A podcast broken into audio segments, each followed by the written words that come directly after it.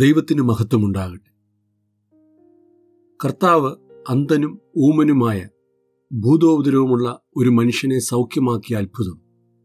മത്തായി സുവിശേഷം പന്ത്രണ്ടിന്റെ ഇരുപത്തിരണ്ട് മുതൽ അമ്പതും ലൂക്കോസിന്റെ സുവിശേഷം പതിനൊന്നിന്റെ പതിനാല് മുതൽ മുപ്പത്തിരണ്ടിലുമായി വായിക്കാവുന്നതാണ്. കർത്താവിന്റെ അടുക്കിലേക്ക് കൊണ്ടുവന്നതായ കാഴ്ചയില്ലാത്ത സംസാരിപ്പാൻ കഴിയാത്ത ഈ മനുഷ്യനെ യേശു കാഴ്ചയുള്ളവനായും സംസാരിപ്പാൻ ശേഷിയുള്ളവനാക്കിയും തീർത്തു. കർത്താവ് ഈ മനുഷ്യനെ സൗഖ്യമാക്കി. യേശുവിന് ചുറ്റും നിന്നതായ ജനം ഇപ്രകാരം ചോദിക്കുകയുണ്ടായി ഇവൻ ദാവിദ് പുത്രൻ തന്നെയോ എന്ന്? യേശുവിന് ലഭിക്കുന്ന പ്രശംസയിൽ അസൂയ നിറഞ്ഞ പരീഷന്മാർ യേശു ഭൂതങ്ങളുടെ തലവനെ കൊണ്ടാണ് ഈ അത്ഭുതങ്ങൾ ചെയ്യുന്നതെന്ന് പറഞ്ഞു.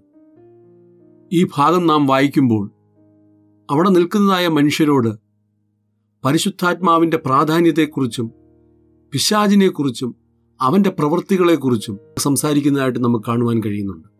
ഒരു മനുഷ്യന്റെ മാനസാന്തരം മുതൽ കർത്താവിന്റെ വരവ് വരെ അവനെ ആത്മീയ ജീവിതത്തിൽ നയിക്കേണ്ടതിന് ദൈവത്തിന്റെ പരിശുദ്ധാത്മാവിന്റെ കരങ്ങളിലാണ് ഏൽപ്പിച്ചിരിക്കുന്നത്. ആ പരിശുദ്ധാത്മാവിനെതിരായി ദൂഷണം പറഞ്ഞാൽ ദൈവം ക്ഷമിക്കുകയില്ല. പിശാചിന് ഒരു മനുഷ്യന്റെ ജീവിതത്തെ തകർക്കുവാനും ഇല്ലായ്മ ചെയ്യുവാനും നശിപ്പിക്കുവാനും മാത്രമേ കഴിയുകയുള്ളൂ. ഒരു മനുഷ്യ ജീവിതത്തെ രക്ഷിപ്പാൻ അവന് കഴിയുകയില്ല. അതിനാൽ ദൈവത്തിന്റെ ഹിതം മനസ്സിലാക്കി ദൈവത്തിന്റെ വചനം അനുസരിക്കുന്നവർ ഭാഗ്യവാന്മാരെന്ന് കർത്താവ് പറയുകയുണ്ടായി. മാത്രവുമല്ല അവിടെ നമുക്ക് പിന്നെ കാണുവാൻ കഴിയുന്നത് യോന പ്രവാചകനിലും ജ്ഞാനിയായ ശലമോനേക്കാളും യേശു വലിയവനാണ് എന്ന് നമുക്ക് മനസ്സിലാക്കുവാൻ കഴിയുന്നു. അവൻ ദാവീദിന്റെ സന്തതിയായി ഈ ഭൂമിയിൽ ജനിച്ചെങ്കിലും അവൻ സാക്ഷാൽ ദൈവപുത്രനാണ്. ജീവിച്ചിരുന്നതോ ഇനിയും വരുവാനിരിക്കുന്നതോ ആയ ഏത് പ്രവാചകനേക്കാളും ഏത് ജ്ഞാനിയേക്കാളും യേശു വലിയവനാണ്.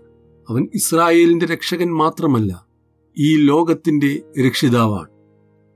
പിശാജിന് നമ്മുടെ ജീവിതത്തെ നശിപ്പിക്കുവാനും കൂടുതൽ ദുർഘടമാക്കുവാനും കഴിയുമ്പോൾ യേശുവിന് നമ്മെ രക്ഷിപ്പാനും നമ്മുടെ ജീവിതത്തിൽ സൗഖ്യങ്ങളെ കൊണ്ടുവരുവാനും നന്മകളെ കൊണ്ടുവരുവാനും തക്കവണ്ണം കഴിയും. യേശുവിന്റെ ശുശ്രൂഷയ്ക്ക് പരിശുദ്ധാത്മാവ് എപ്രകാരമാണോ തുണനിന്നത് അതുപോലെ നമ്മുടെ ജീവിതത്തിൽ മുന്നോട്ടു പോകേണ്ടതിന് ദൈവത്തിന്റെ പരിശുദ്ധാത്മാവ് നമുക്ക് തുണ നിൽക്കും. ദൈവം നമ്മെ സഹായിക്കുമാറാകട്ടെ.